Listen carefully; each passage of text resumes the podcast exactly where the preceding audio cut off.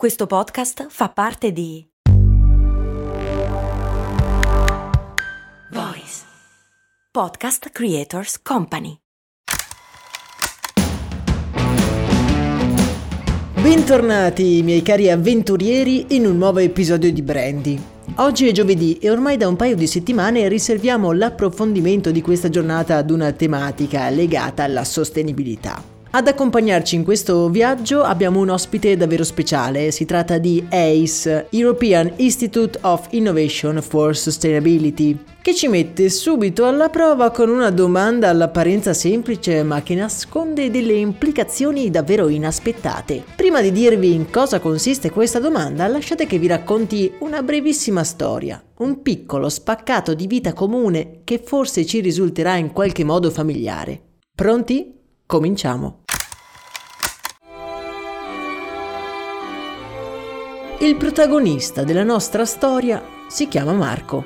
35 anni, vive a Roma, lavora in un'agenzia creativa con uno stipendio rispettabile. È in grado di permettersi una vita tranquilla, vive da solo, ma spesso va a fare visita alla madre, che abita poco lontano da lui. Fin da ragazzo, Marco ha da sempre maturato una particolare attenzione alle tematiche ambientali, Fa la raccolta differenziata e al supermercato cerca sempre l'opzione dal minor impatto ambientale. Incontriamo Marco per la prima volta appena fuori dal centro commerciale. Con il suo carrello entra dalle porte scorrevoli, pronto a fare la spesa. Oltre alla lista di cose che deve comprare per se stesso, sua madre lo ha incaricato di comprare del detersivo per il bucato. Arrivato alla sezione dei detersivi, compra per se stesso l'opzione più sostenibile, un piccolo flacone di detersivo bio in plastica riciclata. Per sua madre invece deve optare per un'altra tipologia di prodotto, alla quale la signora è affezionata. Una grossa scatola di plastica contenente monoporzioni in capsule sigillate una ad una finisce quindi nel carrello del nostro protagonista. Nel metterla nel carrello, Marco non può che inorridire nel constatare la differenza di imballaggio tra le due confezioni. Mentre il nostro protagonista è alla cassa, intento a posizionare tutti i suoi acquisti sul nastro. Fermiamoci un attimo, perché è proprio su questa scena che i nostri amici di Ace ci vogliono interrogare. Secondo voi, quale dei due detersivi è il prodotto più sostenibile e ha meno impatto ambientale in termini di CO2? Quello che ha comprato Marco o quello pieno di imballaggi preso per la madre. Quanti di noi nei panni di Marco avremmo fatto la stessa scelta? Io al posto suo avrei comprato lo stesso prodotto. Bio, di plastica riciclata? Che cosa volete di più? Ma ha davvero scelto l'opzione più sostenibile? All'apparenza sembra di sì, ma prima di condannare la povera mamma dobbiamo indagare anche su alcuni particolari a cui spesso non poniamo attenzione. Prima cosa da tenere in considerazione è che l'atto di prendere un prodotto dallo scaffale e quindi di comprarlo, molto spesso lo vediamo come l'atto conclusivo del ciclo di vita di un prodotto, ma in realtà non è altro che uno dei tasselli intermedi Ritorniamo per un attimo al momento in cui Marco mette le mani sul suo flacone di detersivo. La sua attenzione è catturata dagli elementi comunicativi del prodotto, in particolare la sua composizione e il packaging. Due elementi importantissimi, certo, ma non sono gli unici. Ogni prodotto che troviamo in commercio ha un ciclo di vita che se analizzato ci può fornire delle informazioni interessanti riguardanti l'impatto ambientale di ogni singola fase, dalla produzione alla distribuzione alla fase d'uso fino al riciclo. Il packaging e gli ingredienti che compongono il detersivo di Marco, per esempio, hanno un impatto di circa il 23% sull'impronta ecologica di quel prodotto, con solo il 3% di questo relegato al packaging l'elemento che però nella mente di Marco gioca un ruolo fondamentale per la scelta del prodotto. Il Life Cycle Assessment ci illustra che per alcuni tipi di prodotto l'impatto è più rilevante sull'ambiente, in alcuni casi arriva fino al 60%, lo faccia il modo in cui viene utilizzato. Analizzando per esempio i due acquisti del nostro protagonista, è indubbio che il flacone riciclato ha un livello minore di impatto ambientale in termini di packaging rispetto alla scatola di monoporzioni comprate per la madre, ma la composizione del detersivo in questo caso e il design del flacone non permettono né di avere un'efficacia a basse temperature né di poter dosare il prodotto in maniera precisa. Questo fa sì che Marco effettivamente abbia comprato un prodotto con un packaging riciclato e bio, ma nell'atto di utilizzarlo consumi molta più energia avendo quindi un impatto ambientale maggiore rispetto alle monoporzioni prese per la madre, che sono efficaci a basse temperature e predosate, con lo stretto indispensabile per evitare sprechi. Questo specifico esempio, Marco non ha avuto tutti gli elementi per fare una scelta veramente consapevole, fermandosi al packaging, una caratteristica comunicata in modo più diretto e chiaro dal produttore.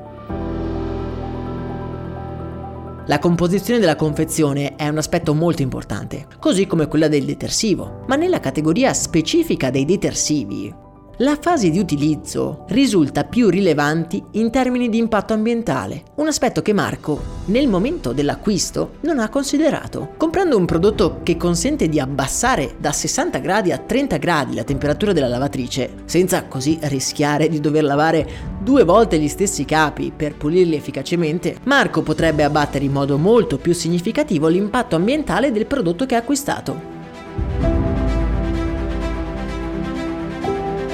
Non so voi, ma io mi sono un po' immedesimato nel povero Marco, pieno di buone intenzioni, ma poi caduto sul più bello non essendo a conoscenza di tutto quello che sta dietro un semplice prodotto come un detersivo. Come abbiamo detto, il packaging influisce solo per il 3% sull'impronta ecologica del prodotto, mentre nella mente dei consumatori rappresenta comunicativamente parlando l'aspetto più importante E qui la domanda da un milione di euro. Come possiamo fare quindi a capire se un prodotto è davvero sostenibile, non solo in termini ambientali, ma anche sociali ed economici?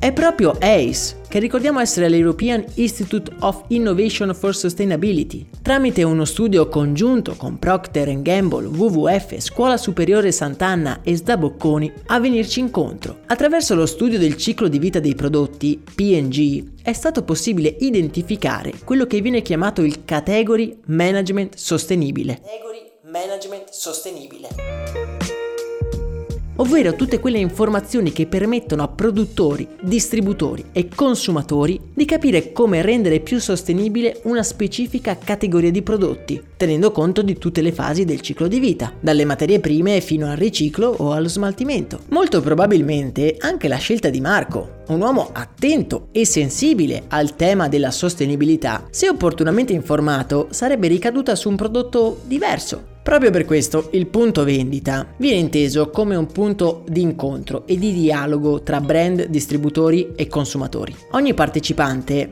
ha il diritto e il dovere di condividere le informazioni con gli altri, in modo che i clienti come Marco, come tutti noi, possano avere il più alto tasso di soddisfazione dato dall'acquisto, essendo consapevoli che come loro utilizzano il prodotto ha un ruolo fondamentale. Il category management sostenibile quindi non ha solo l'obiettivo di massimizzare la redditività delle singole categorie di prodotti, ma anche quella di minimizzare l'impatto ambientale e incentivare il risparmio di risorse. In buona sostanza, l'obiettivo è quello di garantire la soddisfazione del consumatore, fornendogli tutte le informazioni necessarie per compiere una scelta sostenibile in ogni situazione. In molti casi, come abbiamo visto per la categoria detersivi, è proprio l'utilizzo il maggiore responsabile dell'impatto ambientale. Tornando alla storia con cui abbiamo aperto questo episodio, Marco vuole fare la scelta più sostenibile, ma ha bisogno che tutti i player del ciclo di vita del prodotto gli forniscano le informazioni necessarie per poter compiere questa scelta. Molto ancora si può fare per garantire a Marco e a tutti noi tutti gli strumenti per fare una scelta soddisfacente per lui e vincente anche in termini di impatto ambientale. Da tenere a mente che eh, non basta farlo una volta, perché se nel caso dei detersivi la fase di utilizzo è quella che ha un maggiore impatto ambientale, questo non significa che valga per tutte le categorie di prodotti che possiamo prendere in considerazione. Quindi l'informazione deve essere costante e anche capillare.